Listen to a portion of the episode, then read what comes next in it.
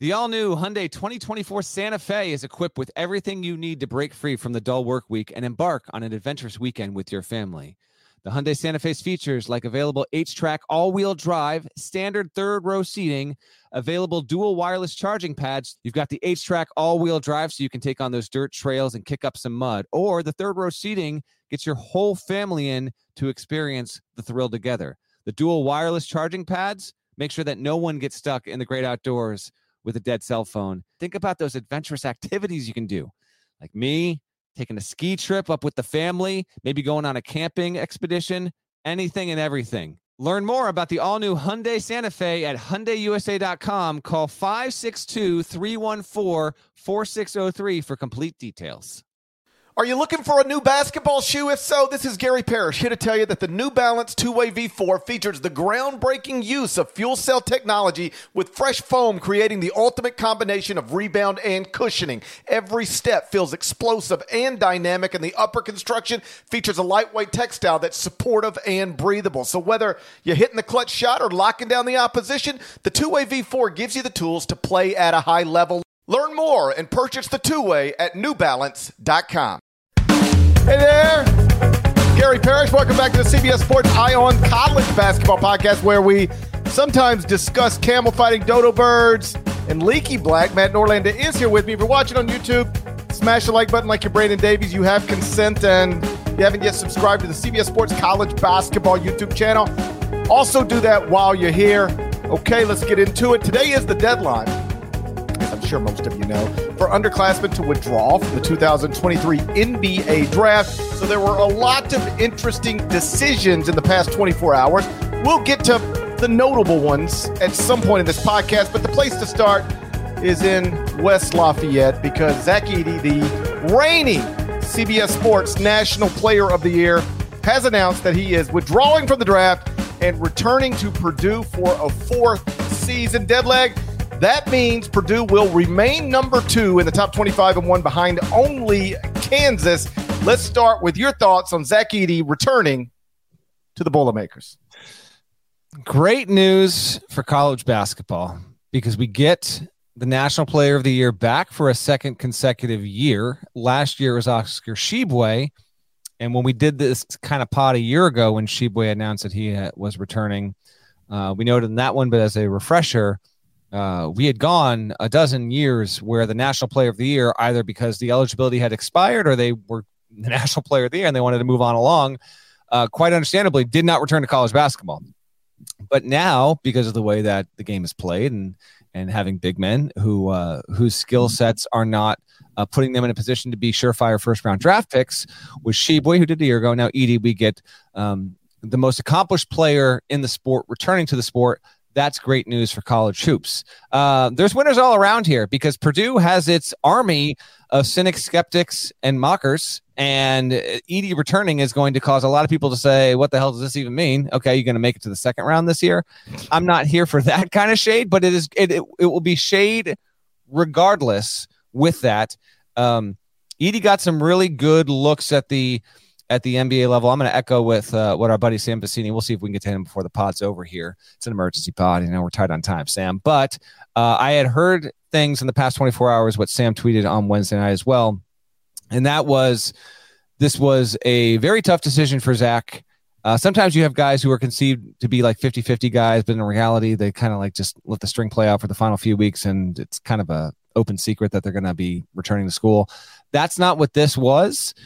And I I believe Zach Edey would have been drafted had he stayed in the draft. I think there's a chance he would have been drafted in the top 45 had he stayed in the draft. But for whatever motivations or whatever reasons, and we will eventually find them out as Zach Edey will uh, will no doubt be talking about the process he went through and and uh, what ultimately led to him deciding to return. It's not just NIL. As a reminder, he is Canadian born, so he will have some NIL coming to him, but he is still uh, in fact, Purdue was right on it. they, had, an NIL initiative with the with the Zach is back shirt. Uh, not as bringing up right here, right now on the YouTube feed. Uh, he still has to go through other processes to get his visa uh, to to allow him to be able to earn NIL at a higher clip than he does. So I don't think it's just that, but it's big time news.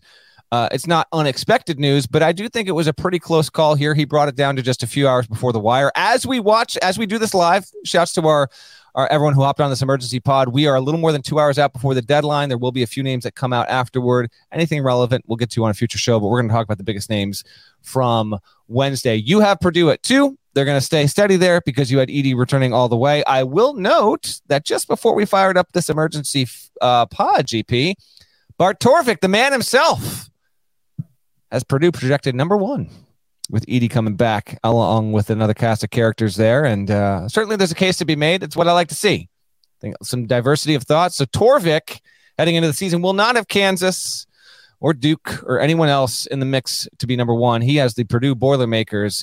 And uh, for everyone watching in the chat, our, our chat question, poll question, I believe is Yes or no? Will Purdue make it as far as the Elite Eight next season? Log your vote if you're watching. Uh, I'll blindly say yes. They're going to have Edey back, and he's going to try and one up himself after what was one of the better big man seasons we've seen in the past 10 years. I will say, even though I do not have Purdue number one, it is way more sensible to have Purdue number one than it is to mock Purdue for being number two, which is what I've been dealing with since version 1.0 of the top 25 and one. And I know the season ended badly with a loss to Fairleigh Dickinson, but when you are returning six of the top seven scorers, including the National Player of the Year, from a team that won the Big Ten regular season title, won the Big Ten tournament, and secured a one seed in the NCAA tournament, you should be ranked either one or two or somewhere really close to that irrefutably top five if you really want to be, you know, conservative with all of it. Yeah. People get so caught up on how it ended, and I get it. Like that, you know, that is the most important game of the season, and they lost it. They blew it. They were terrible. I understand. But great teams lose to not great teams all the time. All the time. 16s? That's not what I mean. I know. I mean great teams lose to not great teams all the time. It just rarely happens to that degree in that moment. But the national champions, like, lost to St. John's last season. All right. Uh, now that's, that's, not the same. Golden Gate I, Mike doesn't apply. Uh, okay. It, it, Get out of here with Golden Gate Mike slander. It wasn't. The, it wasn't in the NCAA tournament. It wasn't the last game of the year, so nobody cares. But what if UConn was playing the equivalent of St. John's in the first round of the NCAA tournament and lost that game? We would think, you know, you you'd be like, it it it it, it is. That's Purdue had a bad game when you cannot afford to have a bad game. Period. But that doesn't mean Purdue wasn't very good last season. Every metric you look at, every way you chop it up, Purdue was one of the best teams in the country last season that just had a terrible game when you could not afford to have a terrible game. Uh, I'm, it was in the process of updating the top 25 and one before we started this podcast. I'll finish later tonight. But one of the points I make is that Purdue now has a chance. Um, Purdue is now the undeniable favorite to win the Big Ten. And there's going to be some Sparty fans who are going to want to box you on that one. I'm not there, but they also got good news today, and MSU will have its sights on winning the Big Ten. It's fine. MSU can have its sights on whatever it wants. I'm just saying, uh, heading into the season, the reigning Big Ten champs that won the league by three games, returning six of the top seven, has to be the favorite. I, I got you. I'm then just... we'll then we'll then we'll play the season, and whatever happens will happen. But the idea that anybody would be favored in the Big Ten over Purdue is nonsensical. All right. Purdue. On that note, hold on. The chat brings up we we can't let this go on any longer. Credit to Tom Izzo. He had it first. Zach Edey coming back. Tom he Izzo reported it first weeks ago you're gonna eh, listen. If you're a diehard for college hoops, you're gonna read a lot of stuff. You're gonna listen to a lot of stuff. But there's a lot of phonies out there, and this is the only place you will find proper crediting in the reporting realm. Michigan State coach Tom Izzo had it first weeks ago. Zach Edey would be returning to Purdue. Tom, great scoop. We look forward to your next one. Purdue will be the favorite in the Big Ten and have a chance to do what Virginia did a few years back which is bounce back from a rare loss to a 16 seed in the NCAA tournament and compete for the national championship. I'm not predicting Purdue's going to do what Virginia did. I'm just saying it is very much in the cards, and anybody suggesting otherwise is a dumb dumb. Also, dumb dumbs. Also, dumb dumbs. The people who act like because Zach Edey isn't a an ideal NBA prospect that he's somehow like not as awesome at the collegiate level as he clearly was. Like I got this tweet. I tweeted Zach Edey's withdrawing from the draft and returning to Purdue. Like simple, all factual, no commentary. Here's one of the responses. I would be curious what Edey is if the Big Ten called three seconds on him since he spends 10 seconds in the lane every time he touches the ball. The Big Ten Zebras protect him. It's not even funny. He isn't that good. First off, I Fantasy dare man. you to find me one possession. Uh, somebody might be able to do this. I might be walking. I might be walking. I might be walking into this. you probably. Are. I might be walking into this. Somebody send me video of Zach Edey standing in the lane for ten seconds. I was wrong. It might I might. Be, I might be walking into it, but I would. I'll put you to the test. If you got a synergy subscription, get to work. Um, I, I just listen. He is an awesome college basketball player who is a less than ideal NBA prospect. I agree with you. I think he would have been picked, but and I'll let Zach speak for himself when, unless he asked me to speak for him, I'll let Zach speak for himself when the topic comes up of why exactly did you turn down the likelihood of being a second round pick to return to Purdue? My guess, perhaps I'm projecting a little bit, but my guess would be name, image, and likeness. He's going to make some money, real money. And also, some combination of not wanting your career to end like that, with a loss to a 16 seed, mm-hmm. and just uh, balancing quality of life and enjoyment as it pertains to these two possible decisions. Like, do you want to be the 45th pick in the draft? That's where you put the number. It's fine with me. It seems reasonable. You want to be the 45th pick in the draft, sign a, yeah, two year guaranteed deal for real money in the NBA, and then sit on the bench next season like a travel around the country and sit on the bench. That's what a 45th pick in the draft does. It sits on the bench. You want to do that, or do you want to play in sold out arenas every night, including Pinnacle Bank? Just posting up for 10 seconds in the lane. Posting up for 10 seconds in the lane. Being the best player on your team, the best player in college basketball, and trying to not undo what was done last March, but change the ending to your Purdue story. Don't be the national player of the year who lost to a 16 seed in his final game at the collegiate level. Be a two time national player of the year who led Purdue to the final four for the first time since I believe the number is 1980. Correct. Yes. To me, again, these players, I will always say this. I didn't believe this when I was young, but as you get older, hopefully you get wiser. And I now 100% subscribe to this. These players can do anything they want. It doesn't matter to me. I'm worried about my kids, not anybody else's. But if you allow me to lay out the options for me, or if it were one of my children, it would be crystal clear what we're going to do. Being the 45th pick in the draft is always going to be there for Zach Edey. All right. He could be the 45th pick in the draft next year or the year after, or the year after, the year after. Um, but having an opportunity to spend this next season in college, doing all the things I've already discussed, that's something if you leave, you never get it back. And if I were advising him, he is doing exactly what I would have told him I think he should do. Edey announced his return on Twitter with a tweet that said "run it back," and then the uh, the recycle emoji and the uh, Wolf of Wall Street gif. Um, I mean, it's it's solid. Uh, how are we feeling about that GIF usage in 2023? Has it, has it reached its saturation point? I think it's pretty well known. It's Leonardo DiCaprio. That's fine with me. I mean, I as a 46 year old man, I don't think I'm in any position to be ranking GIFs or, GIFs or anything else. The best, the best announcement that a player was coming back happened earlier this week. We'll get to that later in the show. But nice and efficient for Edey. Um, Last season, he averaged 22.3 points, 12.9 rebounds, 2.1 blocks, and became the first player in college to, in at least 20 years to average 22 points, 12 rebounds, two blocks a game. He also, this is wild. This is according to Purdue, and I checked in earlier on this to, to make sure this was accurate, and it is. So Edey ranks sixth nationally in scoring, second in boards, 19th in blocks per game, 21st in field goal percentage.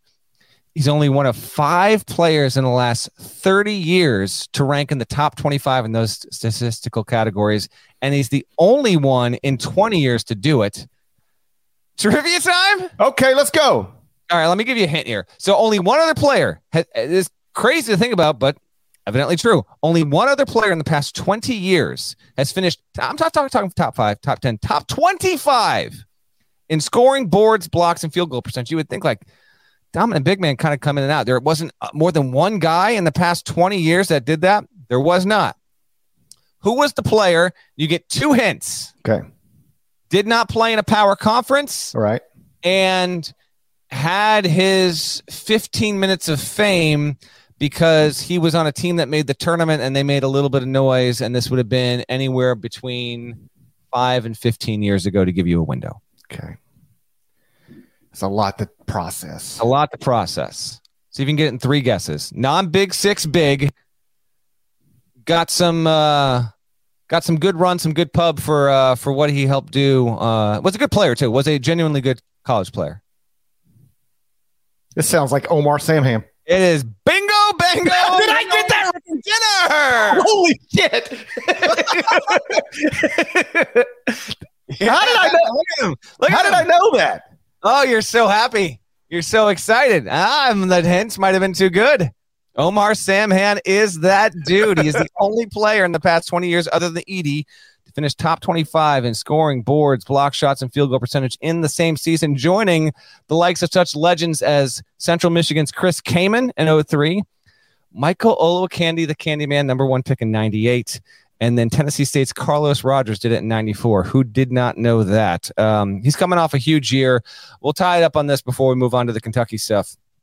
And speaking of Kentucky, you and I had a little bit of a, a tete-a-tete back in October uh, of last year when I did not vote for Oscar Tshiebwe for National Player of the Year because one, uh, traditionally we almost never get that, uh, and two, I just didn't. I I didn't. I wasn't convinced that he was going to be able to put up numbers that match what he did the season before um, with the roster that Kentucky had.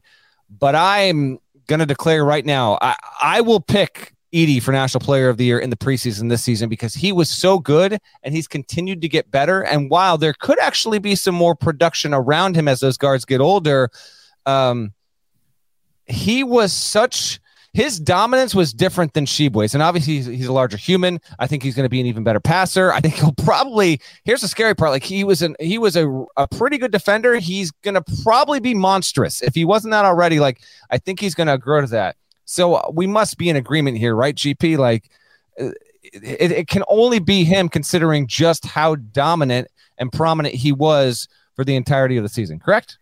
Correct. Um, I I'll be logically consistent here. Um, Purdue has to be the Big Ten favorite based on the fact that they won the Big Ten by three games last season and are returning six of the top seven, including the National Player of the Year. Similarly, Zach Edey has to be the preseason National Player of the Year because he was the unanimous National Player of the Year this season. He's back in his team's preseason top five. Like, Yep. what do we even like? There's no, there's no real conversation I to be had. yeah, I, I was open to the conversation last year. I can't get there with anyone else heading into this season. It's got to be Edey across the board. Yeah, you you like, and then and then same thing I said about the Big Ten race, and then we'll start playing games and we'll see how it goes. But I don't know how you could make an intelligent argument for anybody other than Zach Edey preseason National Player of the Year. Can we circle back to that Omar Samhan thing? Sure. That was wild. It was wild. It was a great call, man. If I hadn't given you Big Six, I don't non Big Six player. I'm not sure you would have gotten it. But if you wouldn't have said not, uh, honestly, I was preparing my answer. If you wouldn't have said did not play in a power conference, I would have said Leaky Black. okay, But when you limited it, I just started. I just started trying to think of front court players who played on teams that, and he just popped into my head. I don't even know how that happened.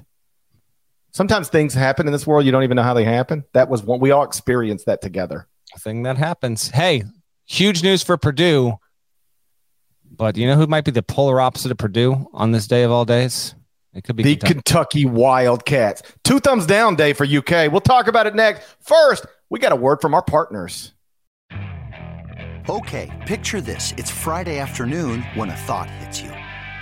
I can spend another weekend doing the same old whatever, or I can hop into my all new Hyundai Santa Fe and hit the road.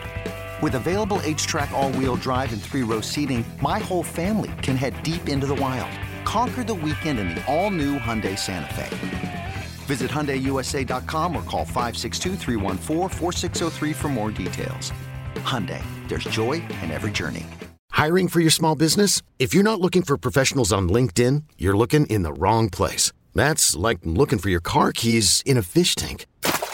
LinkedIn helps you hire professionals you can't find anywhere else, even those who aren't actively searching for a new job but might be open to the perfect role. In a given month, over 70% of LinkedIn users don't even visit other leading job sites. So start looking in the right place. With LinkedIn, you can hire professionals like a professional. Post your free job on linkedin.com slash recommend today.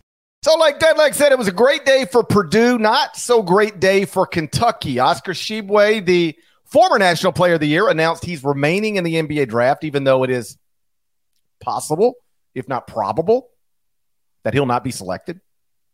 Chris Livingston also announced he'll remain in the NBA draft, even though it's possible, if not probable, he will not be selected.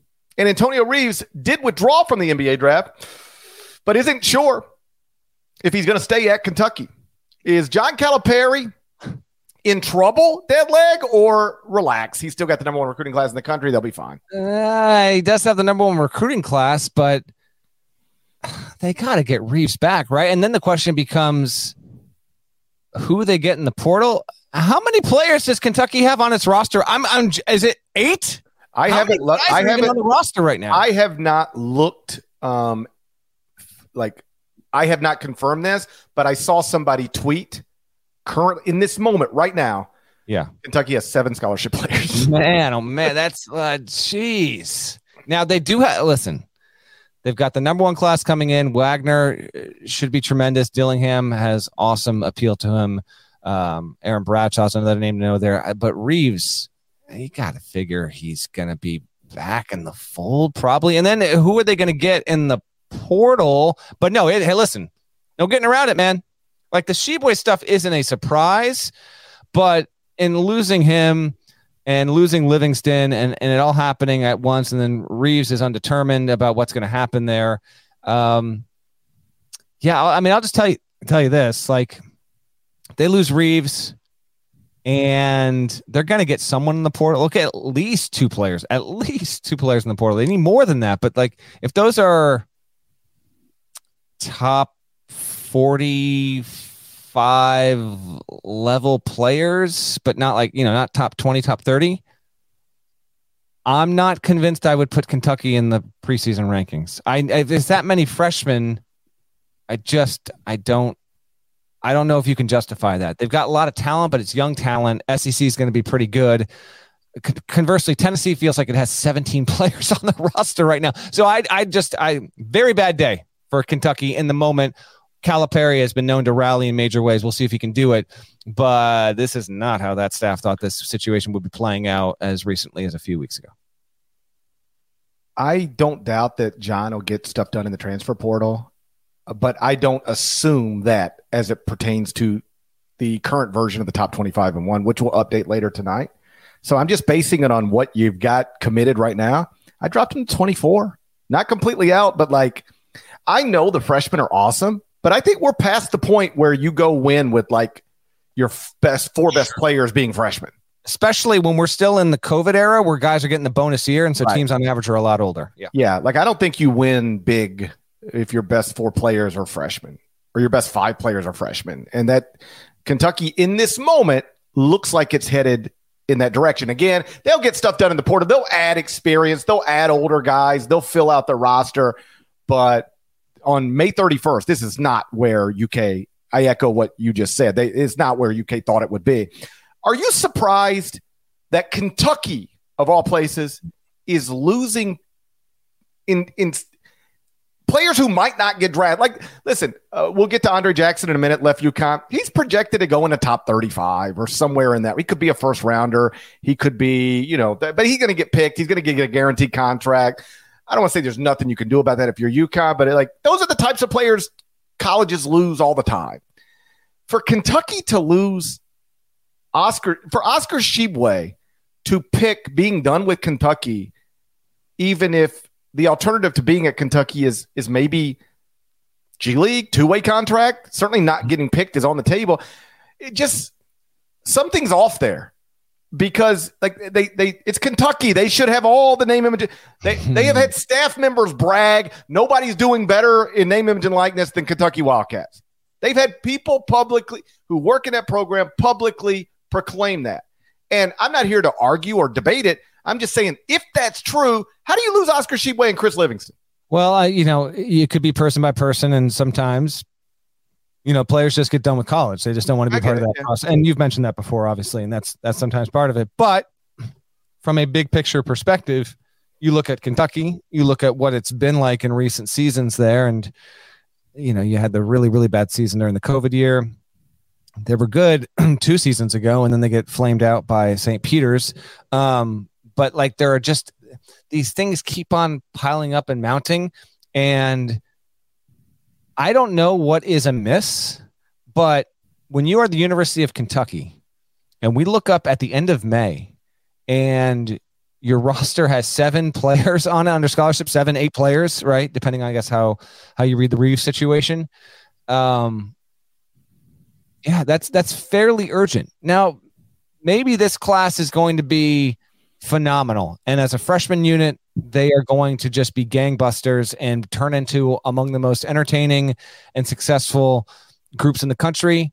That would sure be a hell of a story and would love to document it and talk about it. We'll see. But if you're a Kentucky fan, I'm just going to project here. I, I have to believe that essentially for the past since the St. Peter's loss, and really even before that, but uh, for, for recent history purposes, you've just been living with a level of consternation and unease that should not be attached to your program because you are one of the three biggest programs in the sport. And you look around and like North Carolina had a disastrous season. It's not in this situation right now. Mm-mm. Okay.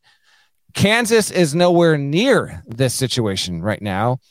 Duke had to handle a major coaching change where if it had even like slipped and bumbled backward out of a window and found itself in this situation, it would be odd, but you could kind of say, well, there's been a lot of change there. Maybe semi understandable. It's nowhere close to that right now uh, with Duke. If you want to extend the, the blue blood conversation, UCLA UCLA is a little bit tight at the moment, but it did get Adem Bona back, a very big addition and someone who was, you know, testing in through the process there uh, as well. Even the likes of UConn bringing players back again, blue bloods. Villanova, which we'll get to in a few here, had a tremendous week. It is odd, and you know, I noticed the chat. Someone brought up Arthur Kaluma. Certainly, like Kentucky getting Arthur Kaluma, if that even happens. I don't know if that's going to happen. What I do know is Kentucky is massively appealing and it has minutes to give, and Kaluma will be among the most tempting and accomplished players in the portal now. And that would, to me, outside looking in, Kentucky would be as enticing if I'm Kaluma as any player out there, given that he's not he's not in the draft anymore. He's coming back to college and is going to go in the portal and we'll see where he goes. So if they get Kaluma, like that's a big get, but it is bizarre to see Kentucky in this kind of situation. And now the question becomes, will we look up at the end of December and they're kind of still in, in this, in this semi spiral or, um, can Cal really rally? Because if this upcoming season is rickety and up and down and bumpy and all this stuff, um, it was already noisy as hell for Cal last season. I mean, this it was weekly. Uh, he, I, I find it hard to believe he could go through another season. Like if, if the roster isn't up to fans' expectations and they just can't keep themselves in the ranked conversation with regularity, GP week over week, then we really might have a melodrama on our hands in Lexington, even bigger than the one that we had last year. Well, you just bounced through some of the blue bloods, right? Um, and you mentioned Duke. Kyle Filipowski is a better NBA prospect than Oscar Tshiebwe or Chris Livingston. And somehow Duke was able to get him back. Mm-hmm. Like that, that would be concerning to me if I were a Kentucky administrator, a Kentucky staff member, or a Kentucky fan. We are supposed to be the biggest and the baddest. We're supposed to be leading the sport in NIL, and we have dudes who might not get drafted just staying in the draft instead of coming back to school. Why? That question needs to be asked. If I were Mitch Barnhart, I'd be asking that question. If I were a Kentucky fan, I'd be asking that question.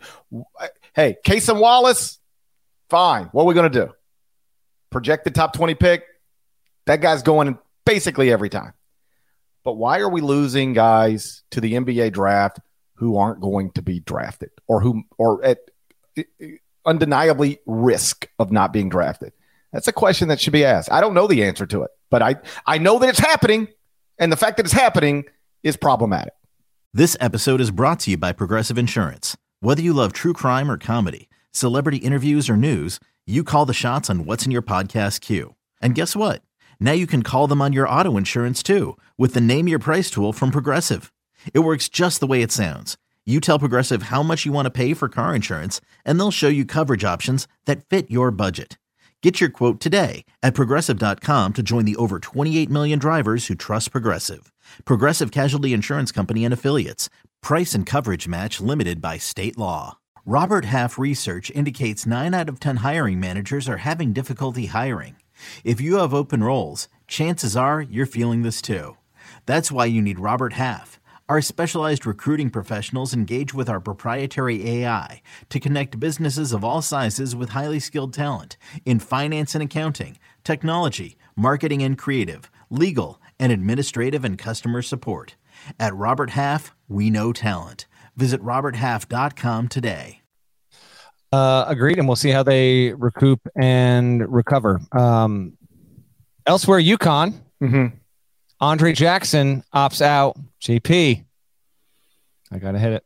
I gotta hit it. I tried to tell you. I was wrong. I tried. Did I not try and tell you? Was it the night of the title game or was it the pot after that? It was very early on. I'll give you credit. You said uh, Andre. You said I. What I said is, I had everybody coming back except Jordan Hawkins. Right. And I said, said at least one of Sanogo or Jackson would be gone. Turns out both of them were gone, which right. means, in my estimation, the three best and most important players on UConn's championship winning uh, team okay. have gone. Hawkins was always gone. Go ahead. Yeah. Oh, I was going to ask you because I, I, actually have this in some notes okay. that I made at the last minute.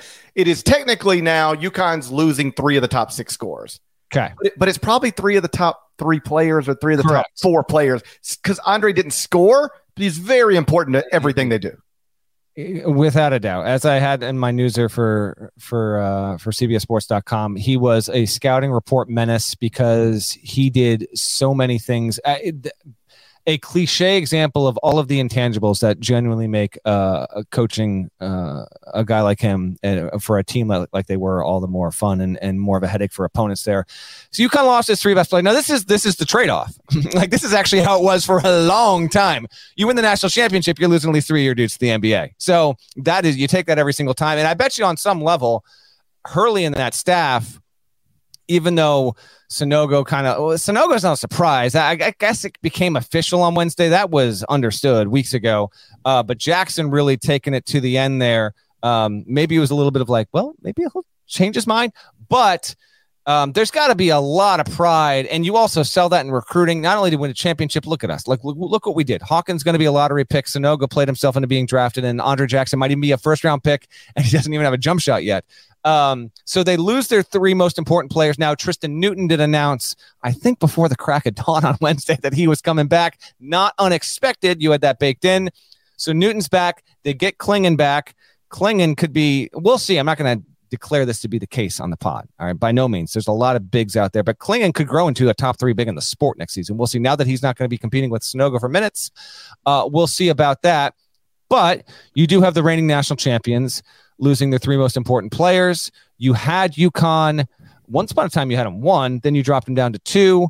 You haven't updated the top 25 and one yet, I don't think. Um, I'm going to say this with UConn, with where it is now, look forward to covering the team and see what Hurley does with this group. And they've got a lot of interesting promise. They got a good freshman class coming in. I would not have UConn as a top 10 team heading into next season. Do you know where you're going to put them now? I am I'm just working through it, but okay.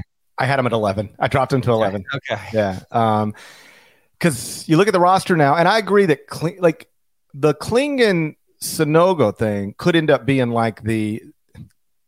It won't end up being like this. Let me start over. Okay. Um, but like you'll get the point I'm making. Two years ago, Zach Edey and Trevion Williams had to split minutes. They could not play together. And so they split minutes and they were both really good, but neither one of them was going to be able to be a statistical monster because they were both playing like a little more than 20 minutes a game or something like that.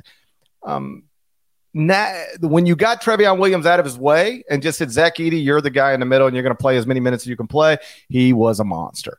I don't think Clingan's going to be the national player of the year next season, but I, I do think, and let me also be clear, I would love to have Sanogo back if I were Dan Hurley, right? I'm not saying, oh, this is a blessing in disguise. It's not. You want Sanogo back.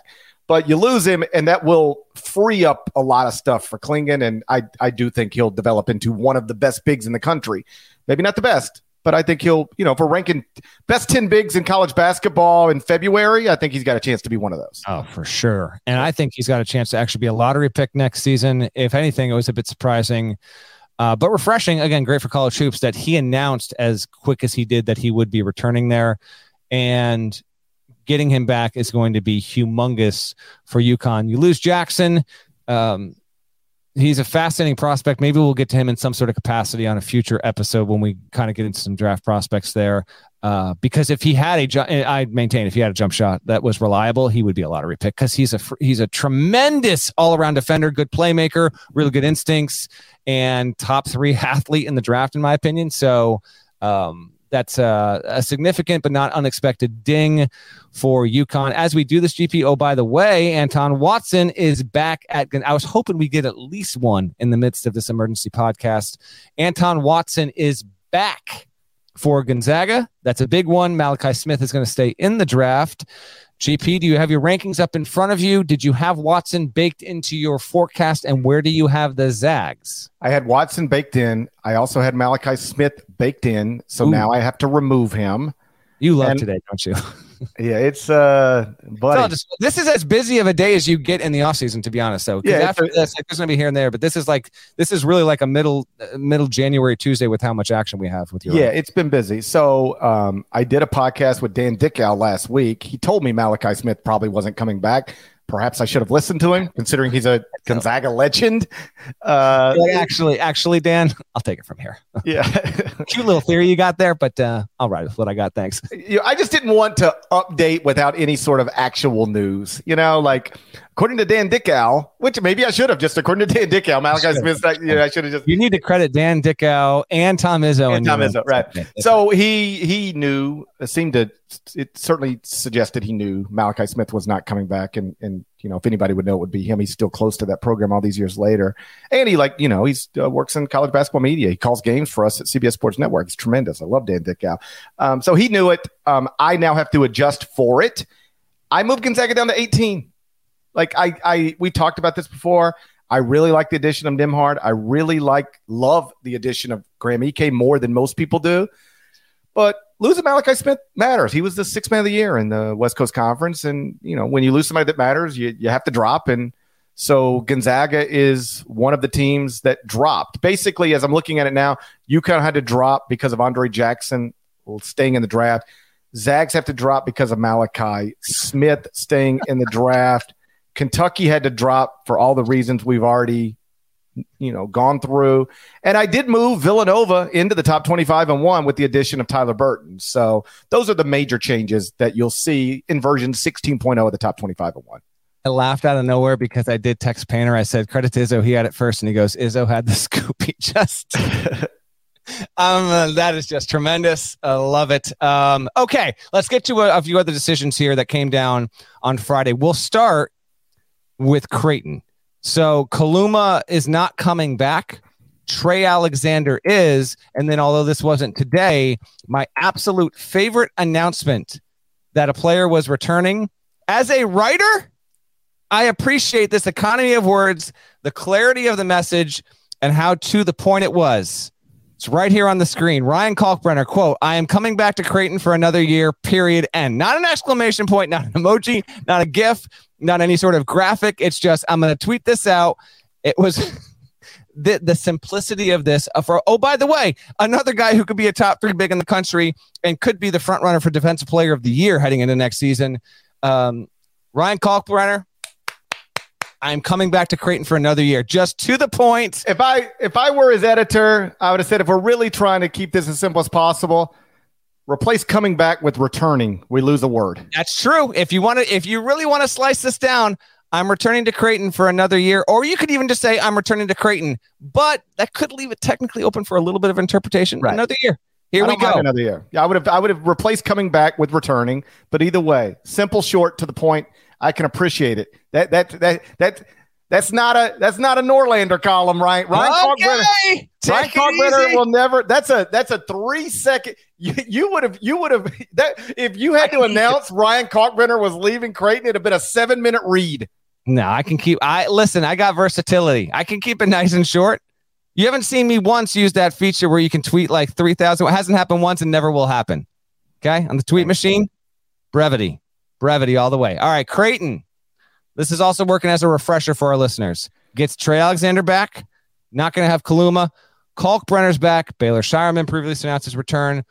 Big East has a lot of doings going on. We're going to take a Nova in just a second as well. Where you got Creighton? Uh, I've got Creighton number nine behind Arkansas. I believe we're still waiting to hear Jordan Walsh. Is that correct? We are, and I have checked in on that situation since the podcast began. I'm told no decision was even in yet, so that could be coming after we finish. So Devo like, Davis is coming back though. That's right. If Jordan Walsh stays in the draft, I will drop Arkansas a little, and Creighton would move up to eight. But right now, I've got Arkansas eight, Creighton nine, Miami ten, UConn eleven.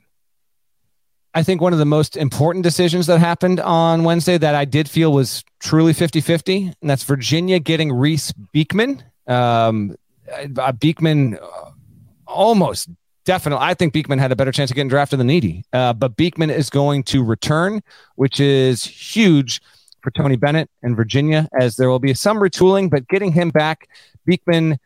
Uh, could be on the short list for defensive player of the year as well. Albeit he's a different kind of defender than Kalkbrenner. And all around, I mean, we'll see what happens. But uh, if Virginia really hits it off and Beekman grows even more, he could be in the thick of the ACC player of the year race. You don't have Virginia ranked, or do you, GP? I do not, but like they're on a list of teams that I, you know, keep an eye on. But I don't think they crack the top twenty six right now.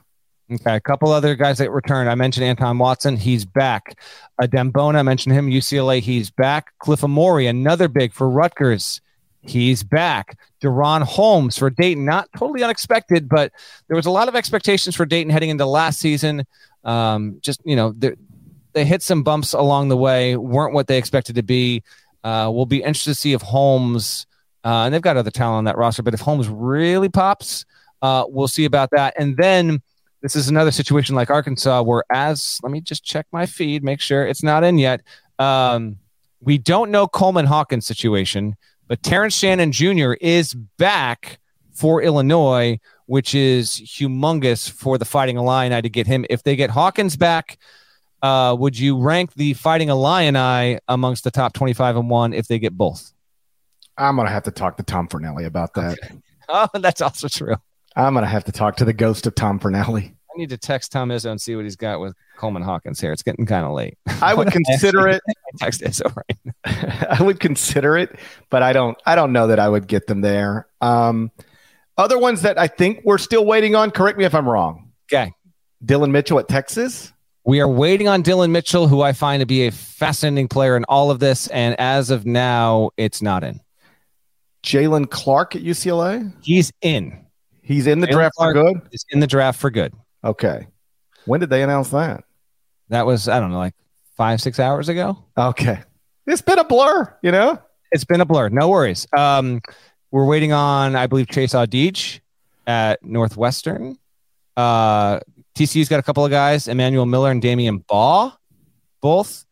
And then Paul Mulcahy, I don't think, has announced his intentions either. Um, one other guy that decided, I don't know if he's announced it, but I reported it hours ago. In fact, I'm not sure what's taking so long. Kobe Brown is going to stay in the draft. Uh, Missouri's Kobe Brown, who had a really good year, um, was an all SEC player, but then again, the all SEC first team was like nine guys. So don't even get me started on that. But he was one of the four or five best players in the league last season. So that is a blow to Mizzou. not getting him back. It makes sense. That's the right kind of call. I think I think that's the majority of it from today. I might be missing a name or two. If you're in the chat and there's a particular guy we haven't hit on, um, feel free to chop. He's you know, not on a preseason top. I'm really only focused on guys that are on top 25 and one teams or teams that could theoretically yes. pop into the top 25 and one. So that's why, like, I moved Villanova in once they had Tyler yeah. Burton. Yes. Um, yes. uh, Nae'Qwan Tomlin has announced he's returning to Kansas State. Like, he was a um, a double digit score for uh, an Elite 18. So that's a notable one, but I don't have Kansas State in the top 25 and one. I, I think we've gone, I think we've touched on every guy who is still out there for a team that I could theoretically place in the next version of the top 25 and one. I will. I did mention Nova, and I do want to bring that up. So Nova is going to be interesting. Do you have them ranked or no? Or are you considering it? I just moved them in to 20. Okay. I've, I moved them into 25. I might take them higher. Um, you know, it's They're just, yeah. yeah, but like they've got, they've got some good pieces now. Well, they get Justin Moore back, which is significant. And then they're adding four players in the portal. Um, Tyler Burton from Richmond, who announced his commitment on Wednesday, is the most significant of them. And he's a six seven wing. He averaged 19 points last season. He's he's really good, but they're like Lance Ware was a bit player last season at Kentucky. He's going there. I could see him pop. They got Maryland Hakim, Maryland's Hakim Hart, who was an 11 point per game guy. He's joining TJ Bamba from Washington State. And I understand he's not a guy a lot of people saw, but there's also potential there. And when you when you consider what they bring back, it is it, it is an optimistic time for the Big East. There's a lot of just Big East in, in general. GP is is intriguing as hell. Um, Xavier just got a commitment today as well from a from a really good player in state. But Marquette, they lose. Oh, by the way, they lost Omax Prosper, who's going to stick into the draft. Right. Um, but they'll still be a good team. Creighton brings back what we mentioned. Connecticut's still going to be a factor there. And now Nova, and to mention, you know, St. John's with with you know with what they got with Pitino and Georgetown's just interesting. But Nova bringing back Dixon uh, along with Justin Moore, uh, Mark Armstrong, who could be due for a breakout season. I'll be interested to see how Neptune does in year two in a number of ways, like how he's going to spread those minutes out. But um, I think it's a real debate whether or not Nova should be ranked heading into next season. I wouldn't fault you if you did it. Uh, they were 17 and 17 last season, and they really found their stride down the stretch for certainly in the p- final month of the season, GP.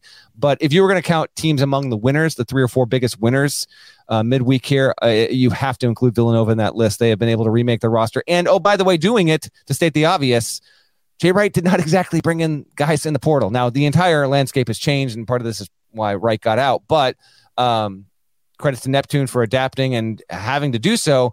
But if Villanova is good next season, it's going to be good in a way that we've never seen Villanova be good before. I'm interested to see if they can get it done. I feel like we've said enough. You feel yeah, like man, this was man a Wednesday night emergency pod, late night too. I got to be honest, show behind the show we kind of set like uh Edey's got until this time to say yes or no, and then it's going to wait until Thursday morning. He he passed that deadline. We agreed. All right, we'll just do it tomorrow. And then GP came around. I was like, you know what? It's time to give Tom Izzo some credit. Mm-hmm. Fire up this emergency pod. I said, okay, let's do it, buddy.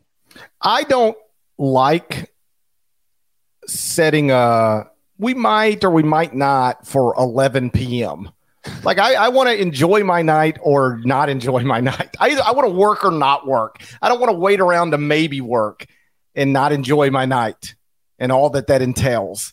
So I was like, listen, if we, if we don't have a decision by like 7:15, 8:15, like let's just let's let's punt till tomorrow morning. But when Zach Edey announced, I was still sitting here with um still sitting here in a I hadn't had any drinks. That's what I'm trying to say. so I was like, might as well work. Might as well. Might as well work. I know, but it's like a Wednesday in the summer with a Mets game on. I might, I might pop it. I might have a drink, but I didn't. I worked, and so once the executive announced it, I decided, well, this, this is already a boring night for me. Might as well work some more. So I decided to keep working. Now we don't have to do this tomorrow morning. You sure? I am 100% sure we're not doing this tomorrow morning. no, we are in the clear. And Nato, by the way, I know is all too happy uh, about that as well. It was great to uh, to chat with you to run it down. Vecenie in the chat. Did someone say? Oh, he's here. Vecenie, Sam. Wait, oh, his mic's not working. He said, "I want a Mulcahy, deep dive for the NBA Norlander." I'm not getting. Ah, oh, Sam is in the chat. He says, "I'm actually on the call. You can't see me." That is correct. You know what though? We're overdue. We'll get. Well, in all earnestness and honesty, well, we got to mix Sam back into a pod here sometime soon. That's got to happen. The last time he was on was trivia time. Uh, my birthday. Correct. Birthday of 22. So he's overdue. Am I uh, am I unbelievable at trivia time? Is that the story of the off season? I mean, like, I, I like, basically. Oh, Judah Mintz is also back for Syracuse. Someone mentioned that. That's actually a, a very notable one. Felt 50-50. So I, I don't want to um, not mention that as well. Uh, I, I, come on, man. That was that was 82 miles an hour over the plate. Just a little. Whoo, Who else could have got Omar Samhan? Who even knows that person? I think he's an agent now, by the way. Is he really? He's something like I think he's something like that. Yeah, I think that might be. Uh, I think that might be the case. May is done. Mm-hmm. June is here. June is here. Thank you for continuing to listen to the show. And uh, as news drops, we'll we'll have it and we'll have it ready for you. But uh, fun little emergency pod. Thank you to Zach Edey for returning to college basketball. Genuinely great storyline for the sport, and we'll see if they can write the redemption that Virginia did. Although I feel like that might even be played out by the time we get to Thanksgiving, but it will be nonetheless something that will uh, be a part of that team moving forward. If you're watching on YouTube, please uh, smash the like button before you get out of here. And with that, allow me to say shouts to Devin Downey, shouts to Chester, South Carolina, shouts to Huck, shouts to Larnell, shouts, shouts to Omar.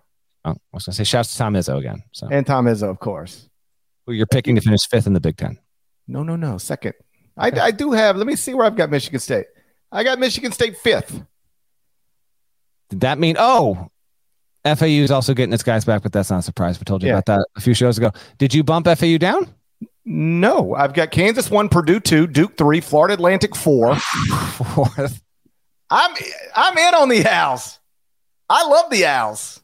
Wow. Fourth. We're gonna save that for in the off for in the preseason. The top five right now: Kansas, Purdue, Duke, Florida Atlantic, and Michigan State.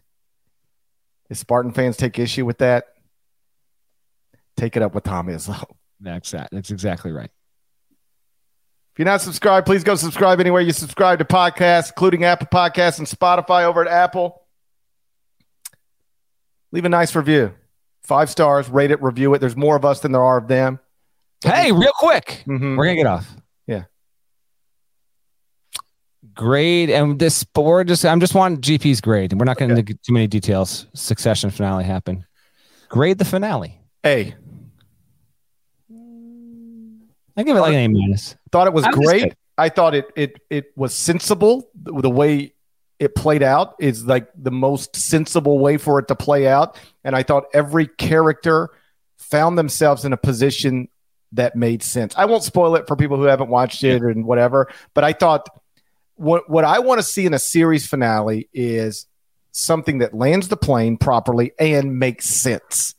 I don't want to ever say that's not really the way that would have gone down. And I think the way it went down is exactly the way it could have gone. It probably would have gone down in real life. The thing I liked most about the show, um, and I did enjoy the finale a lot. Uh, I didn't think it knocked it out of the park, but a stand up triple for me is that when I watched it both in real time and as I reflected after, it did not feel out of step or rhythm with the actual show. It felt like the next episode, which just so happened to be the finale, was a natural progression as to what it should be. And it wasn't uh, gummed up or just presented in a way that just felt so distant from the rest of it. And sometimes finales can really suffer un- under under that, be it the weight of expectations or whatever. But uh, I thought it was pretty good. Uh, I won't spoil anything either. Uh, one or two small things, but not going to complain. I thought it was a it was a solid show. I don't put it on my like top five shows of all time because a lot of people do, and it was really good. And I thought it was just tremendously written, and some of the actors there were just unbelievable. But it was a it was a good show, and now we're in the midst of a writer strike, so, so I'm gonna need some. No, need some I shows. I actually listened to the official Succession podcast as well, and they bring on the actors who play the characters. You know, like this time it's the guy who plays Tom, and this time it's the guy who plays uh, Kendall, and this time it's uh, the woman who plays Shiv. And almost every episode, like the the person hosting it is asking all these questions. So what were you thinking here? And what did you do there? And what was this? And they almost at some point they always say, that was just the writing. It was just written that way. Like I just had to perform what was it was it was on the page as I performed it. They all go out of their way to say, yeah, uh, Jeremy Strong's great, Brian Cox is great, Kieran Culkin is great, Sarah Snook is great, but what really made the show great is the writing. It was a brilliantly written show. Coleman Hawkins, back at Illinois. You got to call Tom Fornelli. Choo choo! Don't let me get on that Illinois train again, because I might. Trouble right there. Actually, Because I might. you listen carefully. The tracks. Because I They're might. shaking right now. Because They're I shaking right now. Coleman I'm- Hawkins back at Illinois. I'm glad we extended that this episode by four minutes so we get one more bit of news before we're on the way out. That is huge. I don't know if GP will put them there. I'm telling you right now, when I got to do my master ranking, longer than a seven minute read, come October, Illinois will be somewhere in the top 25. I'll take a look at it. I'll text uh, whoever's Tom Fornelli's next of kin. I'll see what they think, and then we'll uh, we'll go from there. We'll talk to you again sometime soon. Till then, take care.